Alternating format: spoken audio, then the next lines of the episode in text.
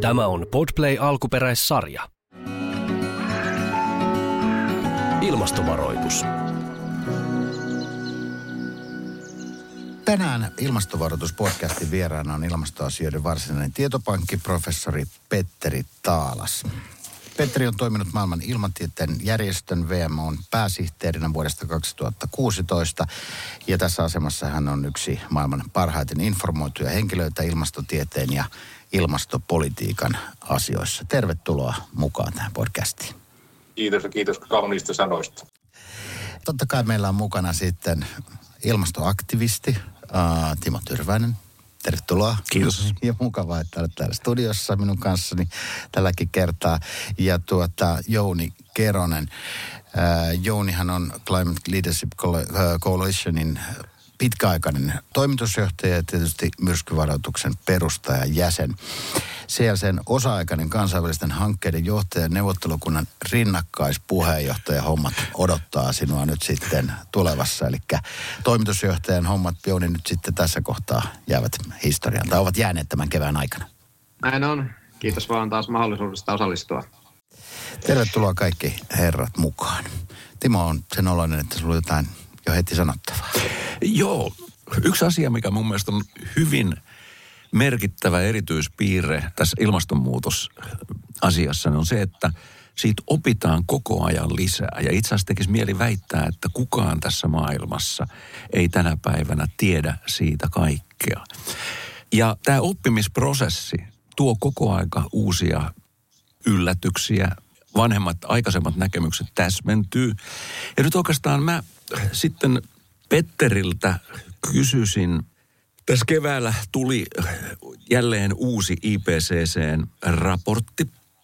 Se jäi pahasti juuri Venäjän Ukraina-hyökkäyksen jalkoihin mediassa. Niin mitä siinä oli sellaista, jota voisi sanoa, että uutta opittua?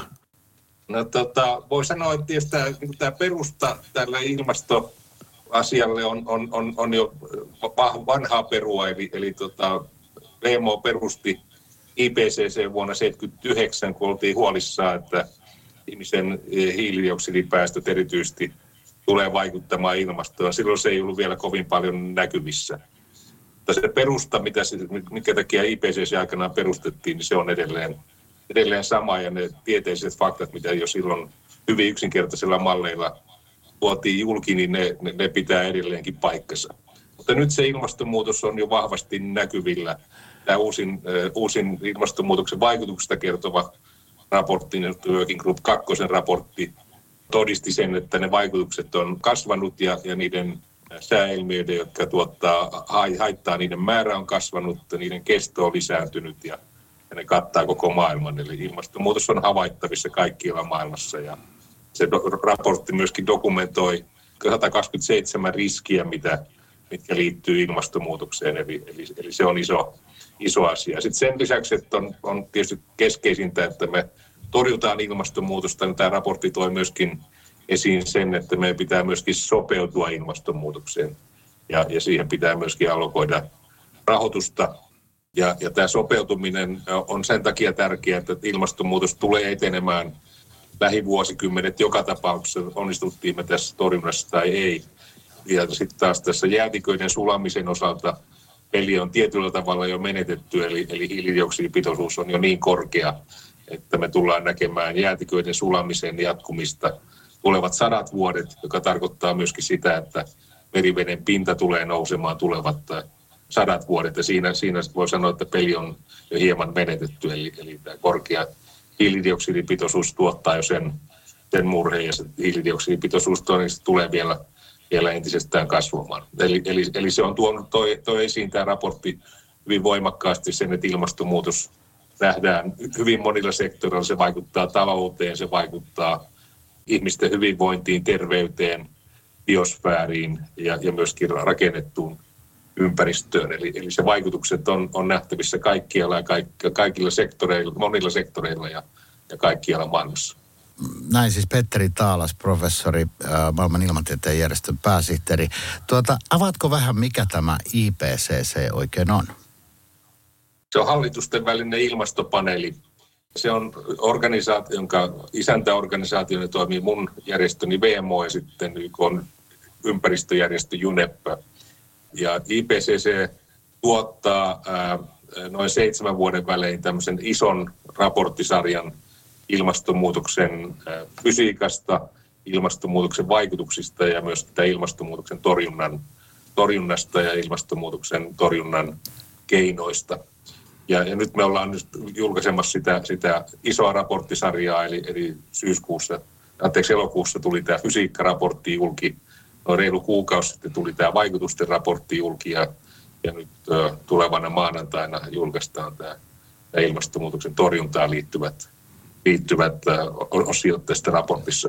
Sen lisäksi IPCC tuottaa tämmöisiä erikoisraportteja, muun muassa tuotettiin kolme vuotta, reilu kolme vuotta sitten tämmöinen puolentoista asteen raportti, missä, missä arvioitiin, onko, onko järkevintä tavoitella puolentoista asteen lämpenemistä vai kahden asteen lämpenemistä.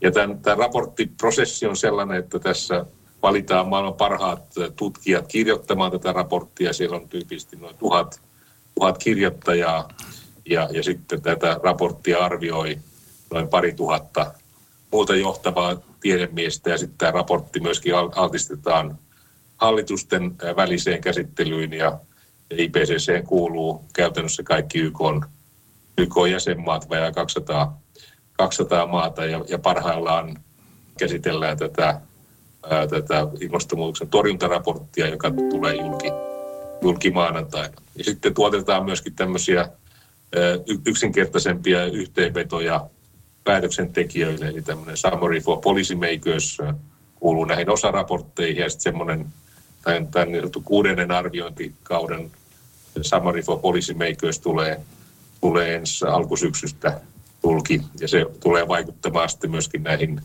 ilmastoneuvotteluihin. Meillä on niin sanottuja COP-neuvotteluja, missä taas hallitukset pohtii tätä ilmastonmuutoksen torjuntaa ja nykyisin myöskin tätä ilmastonmuutokseen sopeutumista. Ja nämä IPCC-raportit on, on, on keskeistä tietoa, tietoa myöskin, myöskin tähän, tähän prosessiin. Ja mun järjestöni VMO tuottaa tämän lisäksi vielä tämmöisiä ilmaston tilaraportteja vuosittain, ja me tuotetaan sitten yhdessä muutaman YK-järjestön kanssa myöskin raportteja tähän YK yleiskokoukseen, jossa valtion päämiehet kokoontuu. Eli tavoitteena on se, että päätöksentekijöillä on hyvä tieteellinen tieto siitä, että mitä ilmastonmuutoksesta tiedetään, miten se vaikuttaa ja, ja myöskin miten sitä torjutaan ja miten sitä kannattaa, kannattaa torjua päätös tästä perustamisesta tehtiin vuonna 1979 ja, ja, meillä oli jo kuudes tämmöinen arvio, iso, iso arviointiraportti käsillä ja aluksi meistä tuntui siltä, että nämä meidän raportit ja viestit kuulu, kuuroille korville ja mutta, mutta voi sanoa, että Pariisin sopimuksen solmimisen jälkeen näyttää siltä, että tiedemaailman viesti on tullut perille. Tämä voi sanoa, että IPCC on tämmöinen tiedeviestinnän success story, sen lisäksi tietysti me ollaan ruvettu näkemään niitä ilmastonmuutoksen vaikutuksia, että se mitä, mikä oli vielä meteorologien salaisuus 80-luvulla, niin siitä on tullut valtavirtaa ja, ja sen, sen meidän salaisuuden vaikutukset näkyy, eli, eli on odottamaan, että ne mitä silloin laskettiin, niin se, se, se on pitänyt, pitänyt paikkansa, eli tämä tieteen uskottavuus on myöskin merkittävästi lisääntynyt. Sitten IPCC kohtaan on myöskin koettu tämmöisiä hyökkäyksiä, eli, eli maailmassa on sekä valtioita että, että yrityksiä, joiden intressissä ei ole ilmastonmuutoksen torjuminen ja näitä, näitä tämmöisiä vaihtoehtoisia teorioita on myöskin esitetty ja on, on hyökätty IPCCtä vastaan, mutta, mutta, mutta näin on kyetty osoittamaan, että IPCC-systeemi on, on vankka, vankka organisaatio, tapa, millä nämä raportit tuotetaan perustuu tieteellisessä kirjallisuudessa julkaistuihin tuloksiin. Siellä ei, ei oteta tämmöisiä poliittisia kannanottoja eikä, eikä myöskään tehdä, tehdä omaa tiedettä, vaan, vaan tämä, nämä raportit perustuu siihen, mitä on tieteellisesti ennakkotarkastetuissa raporteissa tuotettu. Miten, Petri, näet, onko jotain positiivista kerrottavaa ilmastotoimien etenemisestä tässä tuoreessa raportissa? No, tota, voi sanoa, että, että ilmastonmuutoksen torjunta on ryhdytty on osoitettu, että 32 maata on viimeisen 15 vuoden aikana vähentänyt päästöjään. Ja sitten samalla meillä on myöskin, nämä pääasiassa Euroopan maita ja Suomi on tässä rankingissa muuten kolmantena, että Suomi on vähentänyt 36 prosenttia päästöjä viimeisen 15 vuoden aikana. Ja hyvä uutinen on se, että nämä ilmastonmuutoksen torjunnan keinoja on paljon enemmän käytössä kuin oli 80 tai, tai vielä 10 vuotta sitten. Ja nämä ilmastonmuutoksen torjunnan keinot on, on, on niiden hinta on myöskin voimakkaasti laskenut. Tämä ensi maanantaina julkaistava raportti näyttää hyvin, miten aurinkoenergian, tuulivoiman, sähkö, sähköisten liikennevälineiden hinnat on, on, on laskenut, eli, eli, eli nämä, nämä on tullut jopa hyvin houkuttelevaksi investoijille muun muassa aurinkoenergiaan satsaaminen. Ja, ja koko ajan keksitään uusia keinoja, millä, millä tätä ilmastonmuutosta voidaan, voidaan torjua. Ja, ja voi sanoa, että ilmastonmuutoksen torjunta on järkiteko ja, ja, ja myöskin, myöskin taloudellisesti kannattava teko verrattuna siihen, että me eletään näiden ilmastonmuutoksen haittavaikutusten kanssa. Ja nämä haittavaikutukset on paljon kalliimpia kuin torjunnan kustannukset.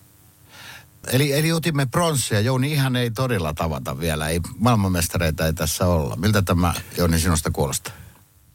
Joo, ensinnäkin tuosta IPCC-raporteista, niin mä nyt en ole niitä niin kauan tutkiskellut kuin Petteri, mutta ne on varsin datarikkaita raportteja. Niissä on paljon hyödyllistä dataa. Ja tota, nyt tässä uudessakin raportissa havainnollistetaan hienosti tosiaan Petterin mainitsemat teknologiset kehitykset. Ja yleisesti ottaen niin edistysaskelia on saavutettu niin kuin paljon. Pariisin sopimus oli todella hieno juttu. Ja sitten sen jälkeen nämä maiden nettonolla lupaukset tai tavoitteet on ollut upeita juttuja. Mutta edelleenkin tavallaan se investointien määrä, jolla me tätä hommaa ratkotaan, on liian pieni. Et muistaakseni Peterikin oli mukana siinä tiedejärjestöjen yhteisraportissa, mikä se on United in Science, niin siinä arvioitiin joskus, että kahden asteen tavoite edellyttäisi investointivauhdin noin kolminkertaistamista ja puolentoista asteen tavoitteen noin viisinkertaistamista. Ja samoja näkemyksiä muun muassa kansainvälinen energiajärjestö IEA on esitellyt. Että se on vielä tavallaan se, millä tämä asia saa sitten ratkaistua, kun saataisiin investointien määrä nousuun ja siinä taas suurin osa pitäisi tulla yksityisestä sektorilta. CLC on arvioinut, että noin 75 prosenttia ja se oli sattumoisin sama kuin Pati Pirol IEAsta ilmoitti, että noin 75 prosenttia pitäisi tulla yksityiseltä sektorilta ja niiden investointien pitäisi olla kannattavia, muuten ne yritykset ei voi sellaisista päättää. Että se on vielä tota, tässä niin kuin isossa mittakaavassa ratkomatta, mutta esimerkkinä nyt vaikka tämä EUn päästökauppa, joka on todella merkittävästi vähentänyt päästöjä EUssa, on just semmoinen mekanismi, mitä enemmän tarvittaisiin. Siinä on vuosittainen päästökatto, joka varmistaa sen, että ne päästöt vähenee ja sitten se on markkinamekanismi, joka nostaa hintoja, niin samaan aikaan sitten ne saastuttavat ratkaisut muodostuu entistä kalliimmiksi. Tämmöinen lisä vielä tähän peliin mukaan, niin tota, kyllä meillä on mahdollisuuksia tästä kaikista haitallisimmilta vaikutuksilta välttyä, mutta se mitä Petteri vaikka sanoi näistä jäätiköistä, niin onhan se niin kuin tulee olemaan huoli ja päänsärky pitkälle tulevaisuuteen, että nyt ollaan jo niin pitkällä, että että sitä ilmiötä ei todennäköisesti enää voida ihmisvoimiin pysäyttää. Miten sinä, Timo, näet tämän meidän, suomalaisena tämän meidän kolmannen sijaan? No oikeastaan mä hyppäisin kyllä enemmän tämmöiseen niin kuin globaaliin perspektiiviin, eli näitä good news tältä kentältä. Jo vuosien ajan on nähty se, että sijoittajamaailmassa alkaa tulla valtavirraksi se, että pyritään välttämään sijoituksia tänne fossiili puolelle, koska kun fossiilienergia joudutaan jättämään maan pinnan alle. Jos sinne, ne rahat, jotka sinne on sijoitettu, niin ne tullaan luultavasti menettämään aika isolta osin. Ja tämä on ollut tavallaan sijoittajapuolen tämmöistä sisäsyntystä. Mutta yksi mun silmissäni hyvin tärkeä asia on se, mitä esimerkiksi mitä keskuspankeissa on tapahtunut. Euroopan keskuspankki, se on nyt äh, julkaissut analyysin, jossa se toteaa, että – keskuspankin taseeseen syntyy tämmöinen piilevä, tai on, to, sinne saattaa syntyä piilevä eh, ilmastoriski, jos tällaisissa niin sanotussa vastapuolioperaatioissa, joka on itse asiassa ihan olennainen kansallisten finanssimarkkinoiden, toim, rahoitusmarkkinoiden toiminnalle. Jos siellä hyväksytään sellaisia vakuuksia, joita pankit siirtää keskuspankkiin, joissa on sisällä riskialttiita tämmöisiä fossiilisijoituksia. Ja nyt keskuspankki rupeaa vaatimaan, että pankkien täytyy olla – jotta ne ylipäänsä voisi olla keskuspankin kanssa te- rahoitustekemisissä, niin niiden pitää kehittää tätä omaa ilmastoriskianalyysiaan olennaisesti siitä, mitä, mitä se on ollut tähän asti. Tämä tarkoittaa, että pankit, ne rupeaa olemaan entistä tiukempia yritysasiakkailleen. Ja tästä tulee uusi sellainen, sellainen pusku siihen suuntaan, että rahoitus tämmöisille – yhtään hiiliriskisille projekteille, se tulee olemaan entistä vaikeammin saatavissa ja myöskin kalliimpaa. Ja tämä puskee maailmaa kohti vähähiilistä taloutta. Rakkaat ilmastovaroituspodcastin kuuntelijat, voin kertoa, että studiossa kukaan ei pukeutunut Suomi-paitaan tässä kohtaa, vaan Timokin lähti viemään tämän globaalin, globaalin äh, suuntaan, mikä tietysti on ihan ok. Siis tämä paine, josta mä puhun nyt Euroopan keskuspankin puolelta, se tulee ihan suoraan myös suomalaisiin yrityksiin. Ja tota, tämä suomalaisten yritysten on erittäin tärkeää ymmärtää, olla mieluummin siellä etukenossa ja avantgardessa ja saada siitä kilpailuetua. Petri Taalas, äh, palataan vielä sitten tuohon raporttiin, ja siitä tietysti äsken jo puhuttiinkin. Mikä, mikä sinun mielestä oli kaikkein huolestuttavinta tässä äh, tuoreessa raportissa? Tietysti se yleisviesti on se, että me ei olla vielä siinä Pariisin sopimuksen puolentoista kahden asteen haarukassa, ja, ja ei ole sitä kohti vielä, vielä men, meno, menossa. Eli, eli, eli tähän mennessä tällä hetkellä puhutaan tämmöistä kahden ja puolen kolme asteen haarukan lämpemis, lämpenemissuunnasta, mikä tarkoittaa paljon enemmän haittavaikutuksia kuin tämä, tämä Pariisin sopimuksen puolentoista ja kahden asteen rajat. Ja, ja Glasgown ilmastokokous, jota tämä raportti ei vielä ehtinyt käsitellä, niin se sitä pidetään toiseksi onnistuneempana ilmastokokouksena heti Pariisin, Pariisin jälkeen. Eli siellä hyvinvointimaat G7 ja Euroopan unioni sitoutu tähän puolentoista asteen mukaiseen päästöpolkuun, mutta sitten nämä isot päästäjämaat täällä ulkopuolella, Kiina, Intia, Etelä-Afrikka, Brasilia, Venäjä muun muassa, ne, ne ei ollut vielä valmiita tekemään tämmöisiä sitoumuksia ja, ja se on tietysti se on niin huono uutinen ja, ja parhaillaan me valmistaudutaan seuraavan ilmastokokoukseen tai seuraaviin ilmastokokouksiin, joita tänä vuonna tulee isännöimään Egypti tuolla Sarmel Sheikissä marraskuussa ja siellä pyritään etenemään tässä asiassa.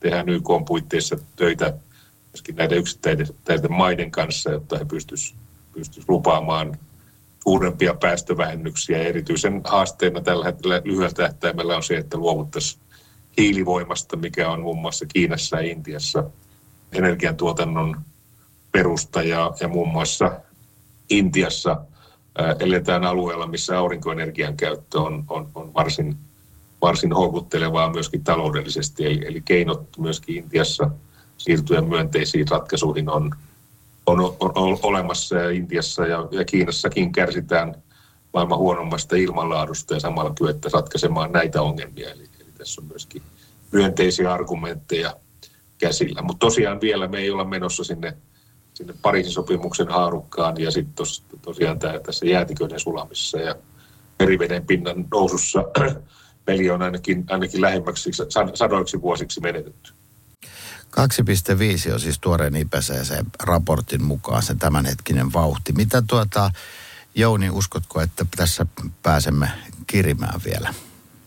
No, ensinnäkin ne lämpötilaennusteet, mitä tuolla on ennustettu, niin ne on tavallaan niin kuin osatotuuksia, että me tullaan tarvitsemaan valtavan suuret nielut, joilla tavallaan revitään ne päästöt alas, mitä tällä vuosisadalla päästetään. Ja niistä nieluista ei mun tietoinen mukaan mikään maa ole tehnyt vielä mitään merkittäviä isoja lupauksia tai pledgejä. Niin mä suhtaudun sillä varauksella näihin lämpötilaennusteisiin, että sitä dataa ei ole niin kuin riittävästi tämän kokonaisuuden hallintaan. Mutta se on selvää, että – kun ennusteet oli vielä muutama vuosi sitten siellä kolmen päällä tai kolme ja puolenkin asteen päällä, että on tässä merkittävää saavutusta saavutettu, mutta isoiksi rooliksi tulee myöskin sen päästövähennyksen lisäksi tosiaan nämä isot nielut, mitä tarvitaan.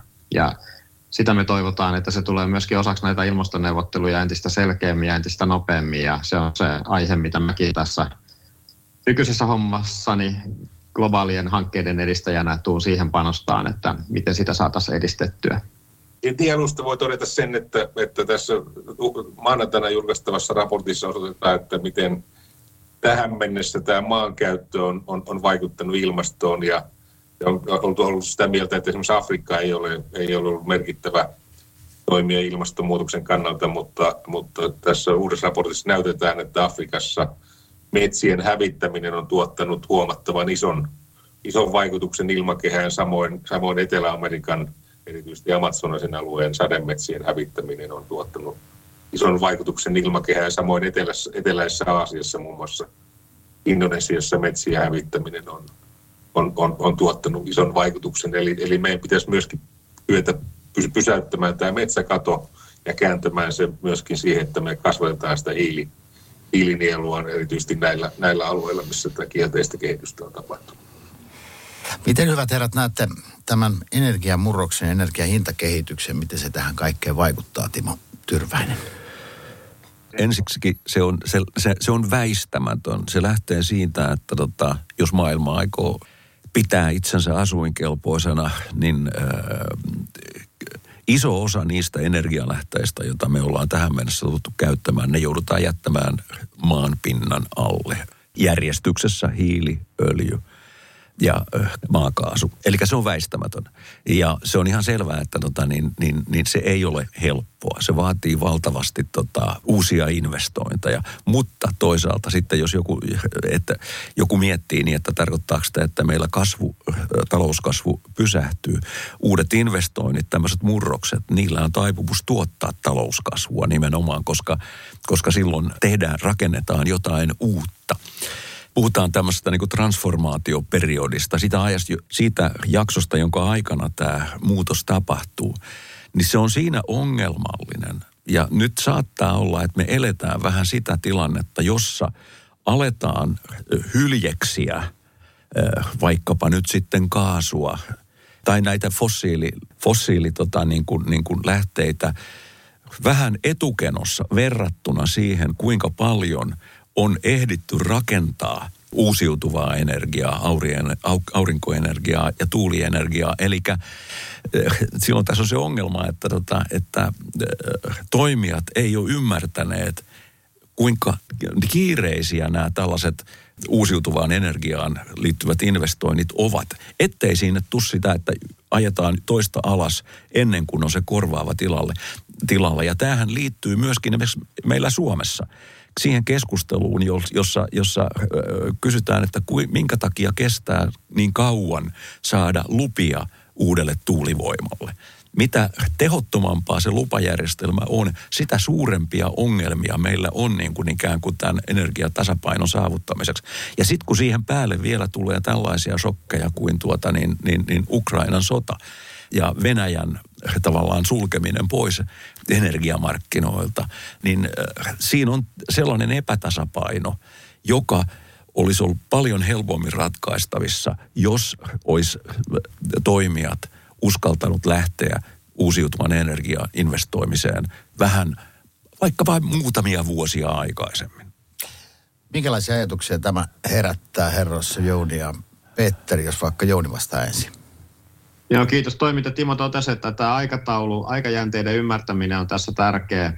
Ja se, tota, vaikka IPCC on tuonut tätä esiin jo vuosikymmeniä, niin se, missä mä oon ollut pettynyt poliittisiin päättäjiin, ehkä se johtuu myöskin hallintomallista, että vaalit on neljän vuoden välein pääsääntöisesti, niin nämä tämmöisen kymmenien vuosien aikataulut on ollut vaikea asia taklattavaksi tässä asiassa.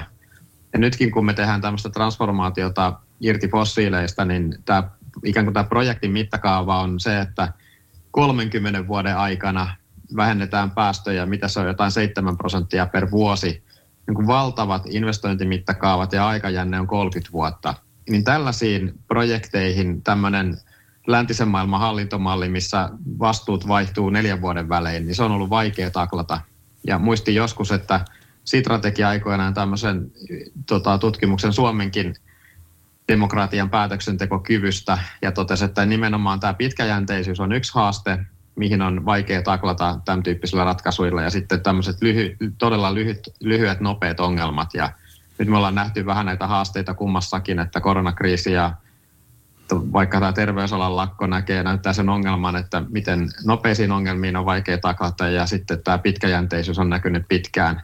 Et Englannissa on sellainen kuin Committee on Climate Change, joka on muun muassa yksi niin kuin, yritys taklata sitä pitkäjänteisyyttä, että siellä on semmoinen yli vaalikausien menevä pitkäjänteinen komitea, joka seuraa ja ehdottaa, mitä Englannin pitäisi tehdä ilmastoasioissa ja sen tyyppisiä ratkaisuja toivoisi enemmän, koska tosiaan tämä projektin mittakaava on ensin 30 vuotta vähennetään päästöjä todella monilla isolla tavoilla ja sen jälkeen seuraavat 50 vuotta rakennetaan nieluja ja muutetaan maankäyttöä ja muuta fiksummaksi. Että tämä on kymmenien vuosien hanke, niin miten tämä, tämmöiset hallintomallit pystyy sen taklaamaan? Mitäs Petteri, minkälaisia ajatuksia? Joo, no mä seurannut tätä asiaa 40 vuotta ja tota, on, on silloin 80-luvulla tämä tosiaan tämä ilmastonmuutos oli tämmöinen meteorologian salaisuus ja sen jälkeen ryhdyttiin tuottamaan näitä IPCC-raportteja, joita vähäteltiin ja, ja todettiin, että nämä voivat pitää paikkansa ja tiedettä vastaan hyökättiin ja, ja vielä kymmenen vuotta sitten tämmöiset vakaat insinöörit niin kuin Jouni ei, ei missään tapauksessa uskonut ilmastonmuutokseen, että se on merkittävä, merkittävä asia. Ja nyt voi sanoa, että viimeisen kymmenen vuoden aikana on tapahtunut huomattava ilmastonmuutoksen ilmastonmuutos, eli, eli, eli tota, meillä on, on niin kääntynyt vaka, vakaat tahot, mikä näkyy esimerkiksi tuossa Jounin perustamassa CLCssä, niin missä, missä Suomen isot yritykset on, on herännyt tähän, tähän toimintaan ja halukkaita olemaan ilmastonmuutosta ratkaisemassa sen sijaan, että he on ongelman tuottajia. Ja sitten sit meillä on myöskin tullut huomattava määrä näitä teknisiä keinoja. Ja tosiaan tämä uusi IPCC-raportti myöskin osoittaa, että ne teknisten keinojen hinta on laskenut, laskenut hyvin houkuttelevalle tasolle ja, ja jatkuvasti saadaan uusia, uusia keinoja käyttöön. Että, että toistaiseksi ei, ei ole syytä heittäytyä pessimistiksi, mutta todennäköisesti tämä puolentoista asteen saavuttaminen tulee olemaan puoliksi mahdotonta, mutta, mutta kahden asteen tavoitteen saavuttaminen on vielä, vielä tehtävissä. Eli, eli, eli peliä ei ole menetetty, mutta, mutta en usko siihen, että tämä puolitoista astetta tulee, tulee kovin ainakaan näillä kymin toteutumaan, joka olisi tietysti onnellisinta ihmiskunnan biosfäärin hyvinvoinnin kannalta. Saanko Petteri täsmättää yhden jutun, sä voit jatkaa, että mä oon ymmärtänyt niin, että kun me ollaan nyt lämmetty jotain 1,1 ja 1,2 välissä, ja sitten meillä on semmoisia viiveitä, että vaikka se saastuttaminen loppuisi nyt, niin me mennään käytännössä jo yli puolentoista asteen jokskuksi aikaa. Ja sitten tavallaan niistä nieluista ja muista ratkeaa se, että pystytäänkö me palaa vuosisadan loppuun mennessä sinne johonkin Pariisin sopimuksen tavoitetasolle että se, semmoinen overshoot, semmoinen ylitys tulee joka tapauksessa, että tämä ei ole sellainen, että jos jotkut on monet on ajatellut, että me ei missään nimessä mennä, saada mennä edes hetkeskään yli puolentoista, mutta muistan, että edellisessä IPCC-raportissa silloin elokuussa sanottiin, että se voi toteutua jo 2030-luvulla, se puolentoista asteen ylitys, ja sitten niistä jatkotoimista riippuu siitä, että päästäänkö me ikään kuin takaisin sen alle sitten pidemmällä aikavälillä.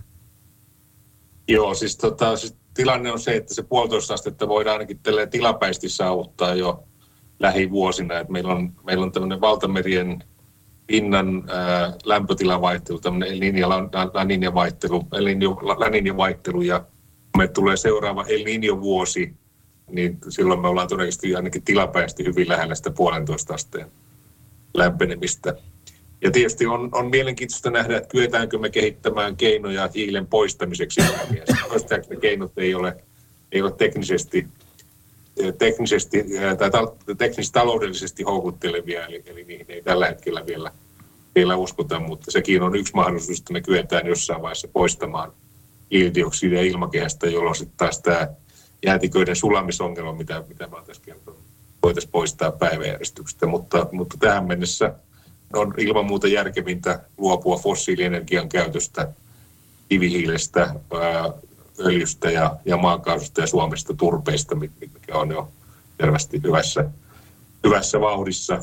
Ja, ja sitten näillä hiilinieduilla ja erityisesti tämän trooppisten metsien hävittämisen osalta meillä on, meillä on tehtävää. Mutta sitten näihin hiilinieluihin liittyy myöskin epärealistisia odotuksia, että, että osana näitä, näitä Pariisin sopimuksen sitoumuksia yli 80 maata on, on luvannut tehostaa hiilinielujaan ja, ja tähän liittyy myöskin tämmöistä päästöjen kompensaatioajattelua ja voi sanoa, että niihin saattaa sisältyä myöskin epärealistisia odotuksia, että keskeisin juttu on tosiaan tästä fossiili, fossiilienergiasta luovuminen mahdollisimman pian. Sitten ihan tuohon vielä lisää se, että, että nyt me puhutaan niin kuin energialähteistä, mutta yksi alue, jossa myös tapahtuu valtavan nopeaa teknistä kehittymistä on energiatehokkuus. Eli se, että kuinka paljon, vaikka me tiedetään, että tämän päivän autot kuluttaa energiaa paljon paljon vähemmän kuin viisi saatika kymmenen vuotta sitten. Eli me tarvitaan uusiutuvaa energiaa ja sitten kun sitä käytetään vielä tehokkaammin, niin, niin, niin siinä on se mahdollisuuden lähde. Joo, tämä on hyvä, hy, hyvä dimensio, mitä Timo toit esiin. Ja, ja tä, tässä on myöskin mahdollisuuksia. Mä näin, että siellä sun huoneisnurkassa on ilmalämpöpumppu ja myöskin nä, nä, näissä asumisratkaisuissa me voidaan, voidaan näillä lämpöpumppuratkaisuilla tota, asia, asioita edistää. Että esimerkiksi täällä, missä mä parhaillaan istun täällä Ranskan talossa, niin, niin meillä on, me, meidän talo lämmitetään näillä lämpöpumppuratkaisuilla. Sen sijaan täällä naapurustossa hyvin paljon käytetään kaasua talojen lämmittämiseen. Myöskin näillä keinoilla meillä on, meillä on mahdollisuus, mahdollisuus saada myönteisiä asioita aikaiseksi. Kaksi maata, joihin liittyy paljon epäilyksiä, jotka on mainittu, mainittu myös tässä podcastissa, eli Kiina ja Intia. Miten Petteri Taalas näet tai mitä mietit, kun kuulet näistä maista? Kiinassa tietysti keskeinen driveri on, on, on tämä maaginen talouskasvu, että siellä on hallinnon suosio perustuu osin siihen, että heidän talouskasvu on liikkunut siellä 5-10 prosenttia per, per vuosi, vuositasolla ja tämä on heille semmoinen tietty, tietty pyhä lehmä ja sen siitä, siitä luopuminen on, on, on haaste. Mutta toisaalta taas Kiina esimerkiksi on, on, on hyötynyt siitä, että on kehittynyt aurinkotekniikkaa ja, ja sitten heistä on tullut sen johtava, johtava toimija. Kiina on myöskin satsannut näihin uusiutuviin energialähteisiin ja uskon, että Kiinasta tullaan näkemään vielä, vielä sähköautojen tuotantoa kasvavassa, kasvavassa määrin. Ja Kiinassa, Kiina on myöskin niitä maita, jotka tulee kärsimään ilmastonmuutoksesta ja myöskin Intia huomattavassa mittakaavassa nämä, nämä meriveden pinnan nousu uhkaa heidän, heidän keskeisiä alueita. Kiinan isot kaupungit on, on, on siellä rannikolla, alavalla rannikolla. Samoin Intiassa valta, valtava suuri osa on, on alavaa aluetta. Molemmissa maissa kärsitään merkittävistä ilmanlaatuongelmista ja molemmat, molempien maiden makean veden lähde on hyvin paljon Himalajan jäätikkö, joka, joka parhaillaan sulaa. Että heillä on myöskin vahvasti omat omat intressit torjua ilmastonmuutosta ja YK on puitteissa me pyritään tuomaan myöskin näitä positiivisia argumentteja peliin, että samalla kun vähennetään päästöjä, niin voidaan, voidaan torjua näitä muita, muita merkittäviä ongelmia. Intia on vähän monimutkaisempi. Intian päästöt on vielä toistaiseksi merkittävästi pienemmät kuin Kiinan päästöt. Intiassa tietysti tämä väestön kasvu on ollut yksi yksi ongelma, eli meillä on enemmän, enemmän kuluttajia ja enemmän kohdistuu, kohdistuu päästöjä tähän, tähän toimintaan. Mutta sitten myöskin tämä kuluttajien valta ja, ja kauppapolitiikan valta. Mä tämän Genevessä vuorovaikutan ää, maailman, maailman ää, kauppajärjestön kollegani kanssa ja, ja, tota, ja tämä selvästi tämä ilmastokysymys on tulossa tähän maailman kauppasektorille myöskin kysymykseksi. Ja on, on mielenkiintoinen kysymys, että missä vaiheessa sekä kuluttajat että maat ryhtyy rankasemaan Kiinaa siitä, että heidän, heidän tuotanto perustuu hyvin paljon kivihiileen. Eli, eli tä, tä, tälläkin insentiivillä voidaan, voidaan painostaa Kiinaa jouluttamaan tätä ilmastonmuutoksen torjuntaa. Ja Kiina on tähän mennessä luvannut, että heidän, heidän päästöt kasvaa 2030 asti ja sen jälkeen pudotetaan sitä ja parhaillaan pyritään siihen, että tämä piikki saavuttaisi jo aikaisemmin. Ja Intia taas on ollut tämmöinen ilmastonmuutoksen torjunnan jarru, jarrumies, eli, eli esimerkiksi Glasgown loppuasiakirjan sanamuotoja jouduttiin liunentamaan Intian, Intian painostuksesta. Ja Intia on, Intia on tässä vähän, vähän monimutkaisempi maa ja ehkä vähemmän, vähän huonommin hallittu maa kuin Kiina, joka pystyy, pystyy parhaim, parhaimmillaan pragmaattisiin keinoihin. Että nämä on isoja kysymyksiä ja, ja, tota, ja erityisesti Kiinan päästöjen nopeampi vähentäminen on, olisi ilmastonmuutoksen torjunnan kannalta keskeisiä asioita. Hei, mä kysyisin Petteri ajankohtaista arviota. Tämä koskee Kiinaa. Ei, ei joku, joku vuosi, kun muistaakseni Economist-lehti arvioi, että Kiinassa tehdään enemmän tämän puhtaan siirtymän hyväksi kuin missään muualla maailmassa. No sen jälkeen on puhuttu sit siitä, että edelleen rakennetaan hiilivoimaa lisää, rakennetaan ydinvoimaa ja näin. Niin miten tämä tasapaino tässä suhteessa mitä sä tänä päivänä sanoisit? Onko Kiina niin kuin edelleen sillä samalla tiellä, mitä ekonomist kuvasi pari kolme vuotta sitten, vai onko se tota, nyt sitten jotenkin ottanut takapakkiin? Kiina on rakentanut maailman eniten uusiutuvaa energiaa viime vuosien aikana. Että se on, että ilman näitä investointeja se tilanne olisi vielä, vielä huonompi, mutta heidän, heidän energiatuotannon selkäranka on kuitenkin kivihiili, eli yli 70 prosenttia heidän energiantarpeesta tuotetaan, tuotetaan kivihiilellä. Eli siitä luovuminen on se keskeinen, keskeinen kysymys. Ja, ja, ja Kiina ja Intia tyyppiset maat kyllä tarvitsee ydinvoimaa kyetäkseen tähän, tähän energia muutokseen ja on toivottavaa, että tämmöistä edullista e, ydinvoimaa tulisi, tulisi käyttöön ja, ja länsimaat on, on hyvin hanakoita tarjoamaan esimerkiksi Intialle keinoja tähän energiamuutokseen, että sinne ei rakennettaisi lisää, lisää hiilivoimaa. Intiassa erityisesti energian tarve edelleen kasvaa ja sitä ei ole, ei ole vielä täysin, täysin tyydytetty, eli, eli siellä on potentiaalia rakentaa joko hiilivoimaa tai sitten, sitten ilmastomyönteistä energiaa, esimerkiksi aurinko- tai, tai ydinvoimaa, jota, jota, jota, jota länsimaat on tämän Glasgow jälkeen ää, ollut tarjoamassa Intialle. Jouni.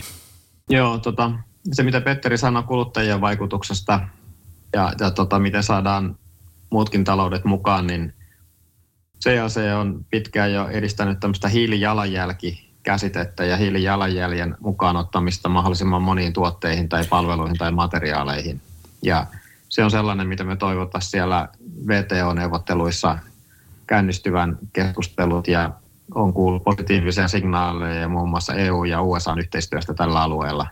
Ja sitten tähän liittyy myöskin tämmöiset hiilitullit, tämmöiset rajatarkastelumekanismit, joita EU on ilmoittanut ottamansa käyttöön – että tavallaan niistä maista, joissa se hiilijalanjälki on paljon suurempi ja siellä ei ole mitään läpinäkyviä, uskottavia ilmastopolitiikkoja tai hiilidioksidihinnattelua, niin siinä tulee sitten semmoinen maksu, maksurajalla, esimerkiksi kun tuodaan tavaraa EU-hun, että se tasataan. Ja tämä on semmoinen voimakas kannustin myöskin kehittää ilmastopolitiikkoja omissa maissaan, ja kuulin muun muassa, että Turkki kun EU lähti kehittämään tätä rajat, hiilirajatarkastelumekanismia, niin muun muassa Turkki aktivoitu heti hiiliverojen suhteen. Tämä on mielenkiintoinen ajankohtainen kysymys, kun tänään on vaikka EUn ja Kiinan huippuneuvottelut käynnissä, että onko tämä asia siellä esillä, mutta se on semmoinen keino, millä tavalla voidaan sitten niin saada A, muita mukaan tämmöisiin vaikuttaviin ilmastopolitiikkoihin, tai sitten jos eivät tule mukaan, niin joutuvat sitten tota, maksamaan sen erotuksen, että semmoinen todella suuri hiili ja jollakin halpa tuonti tota, loppuisi. Mutta jos ajatellaan kansalaisten roolia, millaisena näet, Petteri Taalas, kansalaisten roolin ilmastokriisin ratkaisemisessa? Se iso kuva on tietysti se, että, että nämä raamit pitää luoda, luoda valtioiden toimesta ja Euroopassa myöskin Euroopan unionin toimesta. Ja sit, tota, eli, eli pitää tehdä kuluttajille houkuttelevaksi esimerkiksi sähköauton ostaminen tai, tai, tai työmatkan taittaminen sähköpyörällä tai, tai siirtyminen vähemmän, vähemmän lihaa sisältävään ruokavalioon tai sitten asunnon lämmittäminen tämmöisellä energiasäästävillä lämpöpumppuratkaisuilla ja parempi eristäminen. Eli näiden, näiden edistäminen, siihen, siihen luodaan raamit täällä laajemmalla tasolla, mutta tietysti me kuluttajille sitten – meidän rahoilla tätä, me, me tehdään valintoja päivittäin, missä me, me valitaan, valitaanko me ilmaston myönteisiä ratkaisuja vai, vai, vai ilmastolle vähemmän myönteisiä, myönteisiä ratkaisuja. Ja mitä Jouni tuossa toi esiin, niin, niin, niin myöskin se, että, että ollaanko me, ostetaanko me niitä kiinalaisella hiilivoimalla tuotettuja tuotteita, niin se on, se on yksi mielenkiintoinen kysymys jatkon kannalta. Ja tietysti me vaikutetaan myöskin poliitikkoihin, että ketä me äänestetään ja, ja myöskin nämä, nämä tota, Gallup-mittaukset, mitä tehdään, tehdään kansalaisten parissa, ne vaikuttaa siihen, että mitä poliitikot uskaltaa tehdä. Ja nämä on, monesti nämä on herkkiä asioita, jos puhutaan polttoaineiden hinnoista tai energiahinnoista, että niiden, niiden tasapainoilu siellä on, on, on vaikea kysymys. Ja tämä Ukrainan sota parhaillaan vaikuttanut tähän sekä energian hintaan että, että polttoaineiden hintaan. Ja tässä samalla sitten mitataan sitä, sitä että mitä kuluttaja tietyllä tavalla sietää ja minkälaisia päättäjiä seuraavissa vaaleissa sitten valitaan näistä, näitä asioita edistämään. Mutta pelkillä, pelkillä kuluttajien keinoilla me ei, ei tätä ongelmaa ratkaista. Siihen tarvitaan yhteispeliä yhteiskuntien, kuluttajien ja myöskin yritysten, yritysten kesken. Tänään meidän vieraanamme Timo ja Jounin kanssa on ollut siis professori Petteri Taalas, joka on toiminut maailman ilmatieteen järjestön VMOn pääsihteerinä vuodesta 2016. Me ollaan Jouni ja Timon kanssa kysytty tähän podcastin loppuun vierailtamme, että onko meillä toivoa? Miten Petteri Taalas asia on? No henkilökohtaisesti mä sanoisin, että toivoa ei ole menetetty. Se, että ollaanko me saavuttamassa puolitoista astetta, niin siihen se, se, se voi olla vähän vaikeampi kysymys, mutta, mutta ilman muuta me ollaan menossa oikeaan suuntaan, mutta työtä on vielä, vielä tehtävä. Ja, ja tosiaan nämä uudet tekniset keinot ja taloudelliset keinot tämän ongelman ratkaisemiseen on, on myönteisiä. Ja, ja voi olla, että tämä Euroopan energiariippuvuuksien muuttaminen tämän Ukrainan sodan seurauksena tulee jouduttamaan vihreää siirtymää Euroopassa, mutta tämän, tämän, tämän samanlaisen siirtymän pitäisi tapahtua maailmanlaajuisesti, jotta me tässä onnistutaan. Tämän uusimman IPCC-raportin arvion mukaan EU, Länsi-Eurooppa tuottaa 8 prosenttia maailman päästöistä. Pelkillä Länsi-Euroopan keinoilla me tätä ongelmaa, ongelmaa ratkaista, mutta meillä on vipuvartta vaikuttaa sitten tosiaan näihin isoihin päästäjiin, kuten kuten Kiinaa tässä, tässä, tässä asiassa, että se on, se on, siihen liittyy toivoa. Eli, eli itse en ole menettänyt toivoa, mutta työtä on vielä edessä. Kiitoksia Petteri Taalas, minä Jouni ja Timo. Mekään emme ole menettäneet toivoa. Tämä oli tämänkertainen podcast Ilmastovaroitus ja toivoa siis on. Kiitoksia.